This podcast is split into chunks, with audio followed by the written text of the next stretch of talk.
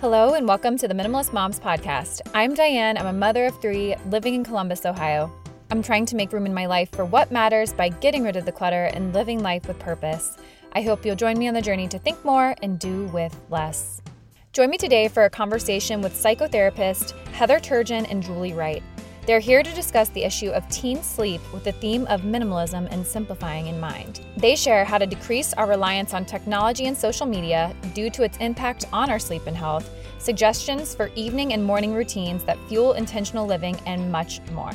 But before we get to the conversation, I wanted to encourage you to leave a rating and review if you haven't done so yet. Leaving a rating and review on iTunes is the best way you can help this podcast succeed and grow. Lastly, if you've recently finished or about to finish my book, Minimalist Moms Living and Parenting with Simplicity, would you do me a huge favor and leave a review on Amazon? It helps other readers find the book and prompts the publisher to print more copies to keep it in stock. Thank you so much in advance for your time with this. I know reviewing anything can be quite tedious, so I really do appreciate you taking the time to do this for me.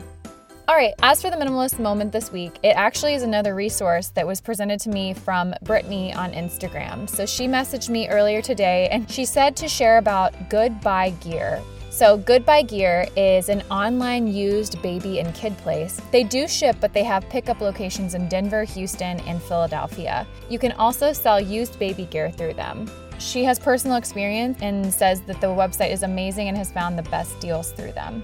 I'll be sure to put a link in the show notes for this, but it's spelled good by B U Y gear. And just from the website, it says, Why should you shop GoodBuy Gear? It's a curated experience, safety first, shop guilt free. So, this site is looking quite wonderful to me, and I'm kind of wishing that I would have found it before having my first child. I'm all about shopping secondhand, and I'm also, as you all know, about selling what I can when I no longer need it. So, this website looks really great, and thank you to Brittany for sharing it with me. Also, I do have to say that I love that these resources are coming from listeners like you. So if you have a resource or something that you think that other moms would benefit from, please feel free to reach out to me on Instagram or through email, and I'm happy to share with this community. All right, I think that's it for now. Let's get into this conversation with Heather and Julie. It was so informative in regards to not just sleep for teens, but if you don't have a teenager yet, this was really helpful just for my own sleep habits and my sleep routine. So I can't wait for you to hear this conversation. Let's get to it.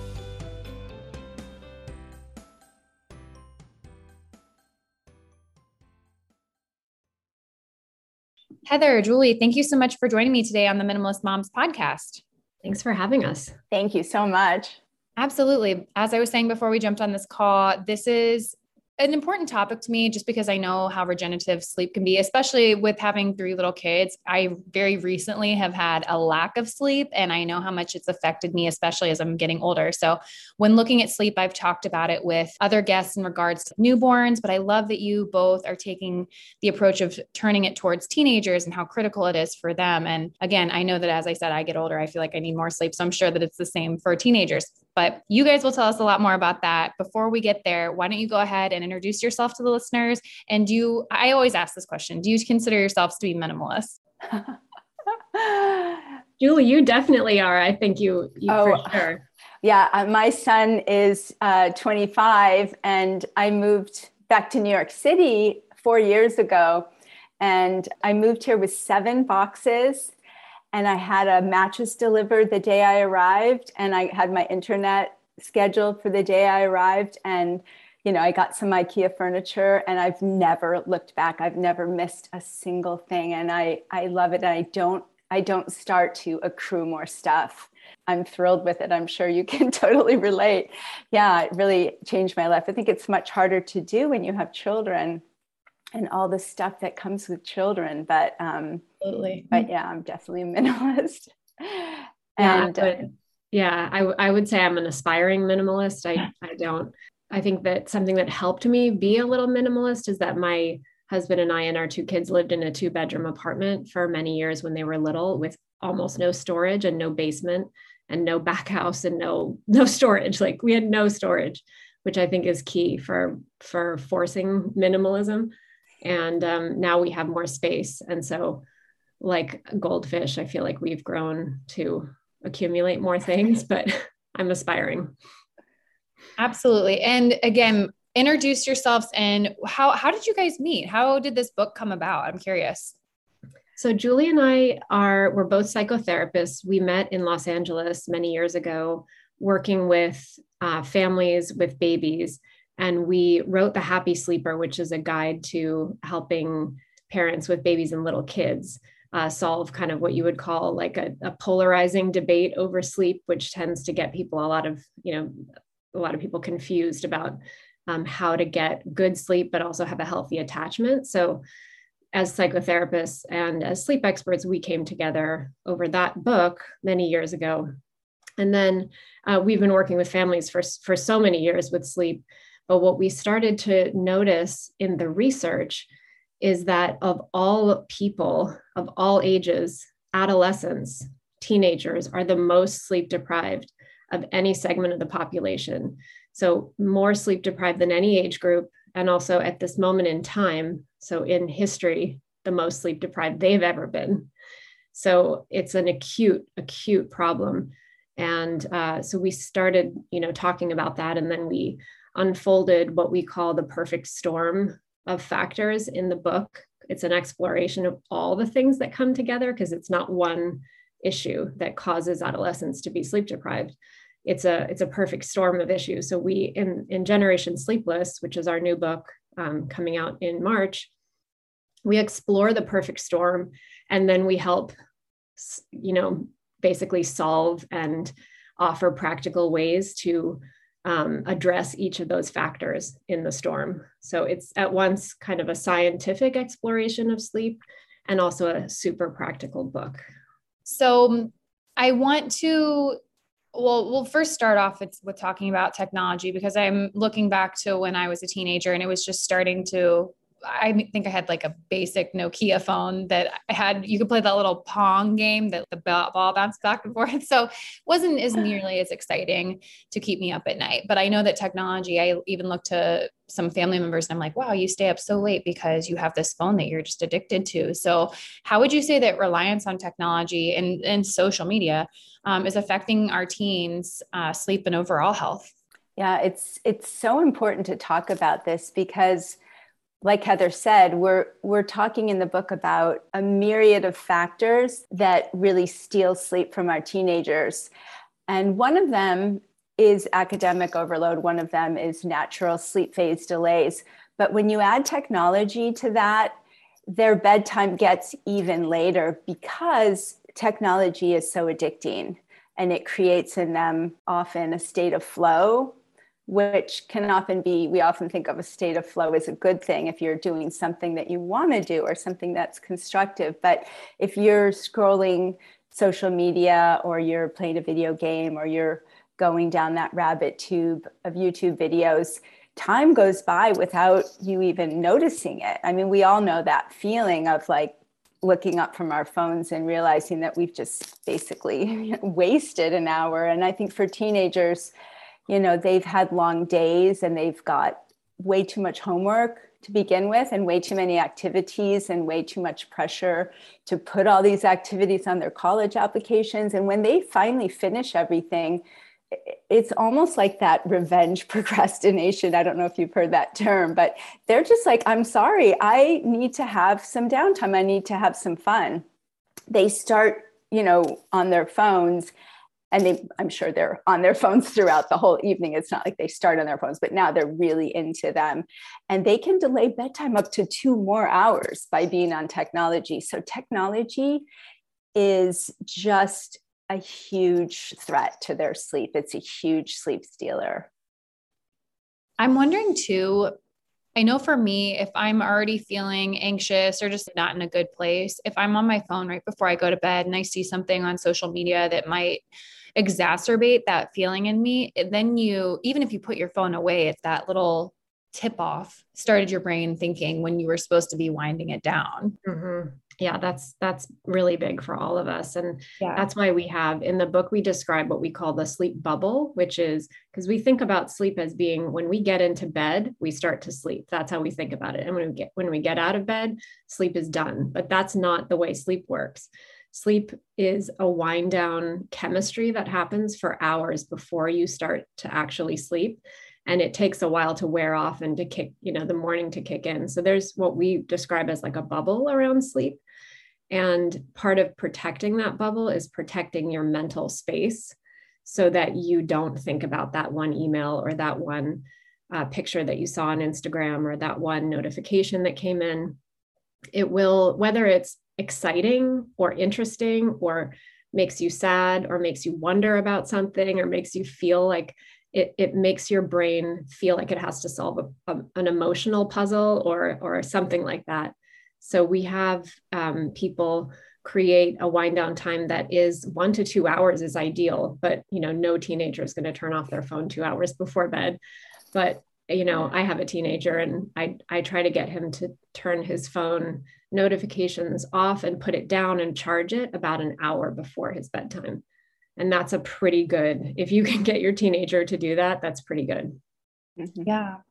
So okay i don't have a teenager yet. And to me, I'm just thinking maybe you don't get to take the phone to your room. I don't necessarily want computers in there, but I also my my next question for you is how can we encourage healthy practices? And so I want my teenager to feel like they have control and that mommy isn't this overlord, but also I I also realize that I have a responsibility to protect them. So it's like what's that happy balance to where I can be more of an encourager, but also like I don't want you staying up until 2 a.m. every night on your phone we love this question so much. I can't even tell you. We love to catch parents before their kids get to this age. And the basic way of thinking is not to fade your control too quickly. It, we see this commonly where parents of like 12 and 13 year olds have already abdicated and they just throw their hands up and feel like they just can't they just don't know what to do they don't know how to keep their kids off their phones so it is a time when children and, and tweens and teens are starting to need to feel more autonomy and to feel more a part of decision making but it's also something that you unfold gradually as they show more responsibility. So if you we also write a lot in the book about family habits around screens and modeling. So if the whole family parks their screens in a in a room other than the bedroom at a certain time every night and you know they start to do wind down and bedtime routine together some some things together and some things separately you're setting habits for your family and this becomes just an automatic habit that i park my phone before i start these other steps that lead up to my bedtime. And I'm not going to say it's easy because you will get pushback as your teen gets older, but by the time your teen is old enough to be in that category that we talk about a lot where the parents say to us you know well i i go to bed before my teenager is even done with his homework. You know what do i do? I mean by the time you get to that age ideally you've you've already set these habits down it's not going to be perfect but you've set these habits and it's a longer conversation. We also talk a lot about your relationship and your communication with your team because the overall goal as they get older and you're starting to let go of control more and more is to build help them build their own self motivation for for getting better sleep so it's it's complicated but we def, the research shows that parents who hold on to those limits and those bedtimes and those rules around technology I mean, I really feel like we all need them. We all need to set limits with ourselves around how much time we're going to spend. And if you say to your child, you know, mommy's going to return emails for the next 20 minutes, and then I'm going to come and do this, you set your timer, you do it, you turn your your computer off and you go do it. You're modeling for them that you're in control. The, the device isn't in control of you, you're in control.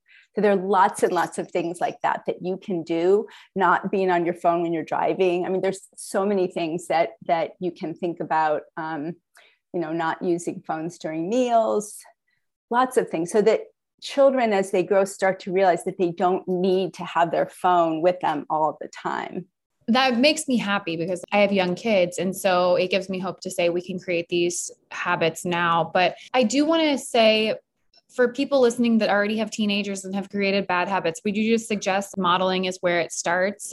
I mean, if someone's really struggling, I think that you probably go obviously a lot deeper with this question in the book. Yeah, and we do get this question around maybe age 15, 16 from parents where they say, I already feel like I've lost control over this, or my teenager is going to bed at midnight and waking up at six, and I they say they're not tired and they're fine and what do i do and it, it is really so it's so difficult, but the way to start, the way that we have parents start is to look at what the teen, like Julie was saying, it's their self motivation that's really important.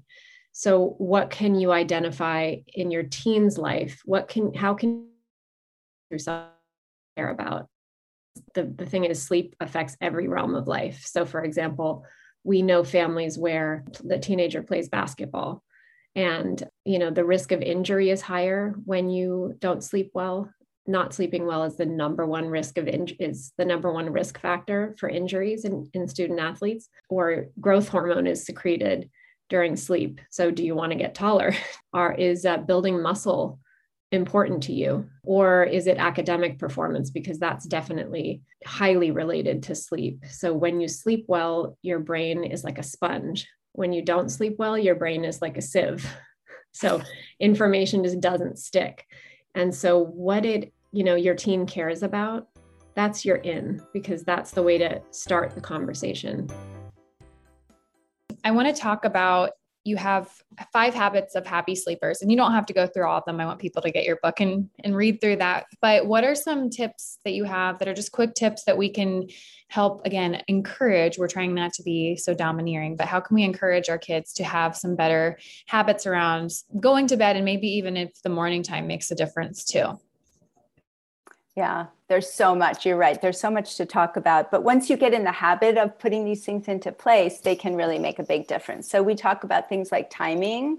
This is a tough one for teenagers, but our internal clocks, our circadian rhythms really like regularity. So the closer we can get teenagers to a regular bedtime and a regular wake up time, the better their sleep is going to be, the easier it's going to be for them to fall asleep, and the better quality of sleep they'll have. We talk a lot about how that typically shifts quite dramatically on the weekend, and how shifting too far on the weekend is really hard on the body and trying to help them sort of minimize that shift. We, we're we're realists. We're not expecting them to go to bed at you know 10 30 on the weekend but we're trying to help them find that sort of happy balance so, timing is one thing. The routines, like Heather mentioned, the wind down, a huge aspect of the wind down time is that you're gradually decreasing the light in the household so that you're sort of simulating sunset. And when you do that, your body knows to release the sleepiness horn- hormones like melatonin, serotonin, start to get your body ready for sleep. When you combine that with a regular bedtime, it's like a double whammy and it makes it easier to fall asleep. And this is true for all of us, of course. And the bedtime routine, exactly like you said, includes things that are not too stimulating or not too alerting or not too thought provoking or disturbing or distressing, but things that, that are engaging enough to, to look forward to. So, some people like to read, some people like to journal, some people like to listen to music so there's so many things. And then we talk about the the room environment. We know that in pandemic days teens rooms have sort of become their world. And that's that can be a problem for sleep if you're doing everything in the same room where you sleep especially if you're sitting in your bed and talking to your friends and doing your homework. And now now it's supposed to be the place that you sleep. And that makes it harder for our brains to turn off and associate that place with sleep so we have ideas for trying to shift, even if it's just to another corner of the room, the, the homework space or the hangout space, maybe a beanbag chair for hanging out, maybe a desk for homework, so that when they do get into their bed, they can kind of put all that to bed too and dim their lights. And you know we talk about even so far as having like sheets and bed linen that that makes you feel cozy and that you really look forward to getting into so there are lots of things that you can do, lots of new habits that you can put into place. And most of them are really pleasurable. Just because we turn away from technology and try to go to bed at a regular time, it doesn't have to be something where it feels like a chore. I, I did a consult with a mom of a it's a young like a toddler yesterday and but this mom has worked with us from the beginning and we talk a lot about sleep being something we get to do and she told me that her toddler now after lunch turned to her mom yesterday and said nap time which, you know, most parents would think that a child would never ask for nap time. But we want teenagers to feel that same way. We want them to look forward to mm-hmm. climbing into their beds and and feeling like this is their little sanctuary. Yeah, absolutely. I did want to mention one more thing before we wrap things up. I'm wondering if I think about teenagers and I think about how some of my friends' kids sleep till 11 plus um, in the day. And so I'm wondering if we didn't allow them to sleep that late. It's kind of, I mean, I, it's kind of like with my son, if I let him nap way too long, he's not going to want to go to bed at 730. We're getting too much sleep. So what do you think about that? Yeah, so so high school start times first of all are way too early, but let's just assume the reality for now is that the average high school is you know starting around 7:45 and or 8 o'clock and a teenager has to be awake by 6:30 in the morning. Um, that wake up time, we usually recommend that you don't go off that wake up time by more than one or two hours on the weekend because it causes what we what is um, called social jet lag in the body. So it causes all these effects like like jet lag does, where there's physical symptoms, you don't feel good, but your brain is basically out of sync with the, the actual clock. And it also leads to sleep deprivation for the week because if you get used to sleeping in until 11 o'clock in the morning, then on Sunday night you try to go to bed, you definitely can't go to bed. You feel like you have insomnia but that's because you've gone off your weekday clocks so so wildly. So it causes social jet lag but it also causes weekday sleep deprivation. So that would be our rule of thumb. It really depends on the teen but the rule of thumb is about 1 to 2 hours within their normal wake up time on the weekend cool. Thanks for answering that. I always try and ask questions from a point of someone that's all along the mothering spectrum. So great. Well, where can listeners find you? Buy a copy of your new book. So our website is called The Happy Sleeper, thehappysleeper.com. And our Instagram is the same at The Happy Sleeper. And that's where they can learn about all our books and our new book and look out for posts coming up as, as the book publishes on, on March 29th. It's available on Amazon now for pre-order. So if you just go to Amazon or, you know, any of your favorite booksellers and look for Generation Sleepless. Perfect. Well, I always ask two questions to my guests at the end of the episode. So I will let you guys decide. I ask, what is a beneficial resource that you'd like to share with the listeners? And then what is something that you can't stop talking about? So you're both welcome to answer both, or you can take one. I can talk about, I, I think something that Julie and I can't stop talking about is like the room environment and how to make things dark. We were kind of slightly obsessed with the quality of light and different like night lights and things that don't suppress the release of melatonin. Uh-huh. So I would say like sleep friendly lighting is something that I love to talk about. And I love to think about different wavelengths and intensity of light. That's kind of a nerdy thing to say, I guess, but that's what I think about. No, so a good. I've seen the lights here in Columbus. People get really bad seasonal depression, which I'm sure they hmm. do in New York. Not so much. I don't know in California, but anyways, yeah. my friends have these lights that work with your rhythms, as you were talking about. That it starts to be. I mean, I already described it. So yeah, I've I've seen those that are really helpful for people. Yeah. Yep, they are really helpful. Cool. All right. What do you have to say about a beneficial resource, Julie? You know, we didn't really have time to talk about this today, but one of the things we really emphasize in the book is how much sleep is foundational to teens' mental health. Mm. And what Heather and I always say is that it's the place to start. Because even if you have other resources, if, if your teen is sleep deprived, they won't be able to access them very well. So we absolutely believe that sleep is the place to start if you're you know teen is having mental health issues but we also are both psychotherapists and we're big believers in therapy and i would just say don't ever hesitate to access that kind of support mm-hmm. for your teen along with a healthy sleep routine absolutely well, this was a wonderful conversation. I hope it encourages parents that it's not too late, whether their kids are teenagers or just to start better habits for themselves. Even listen, we can apply this to ourselves as well. So I appreciate you both coming on today. Yeah, it was fun. Thank you so much. It was great. What did you think of the episode? I invite you to keep the conversation going at minimalistmomspodcast.com. There you'll find links to the Instagram account, Facebook page, and where you can find me all around the web. Thank you for joining up on this journey. I wish you a lovely week as you think more and do with less.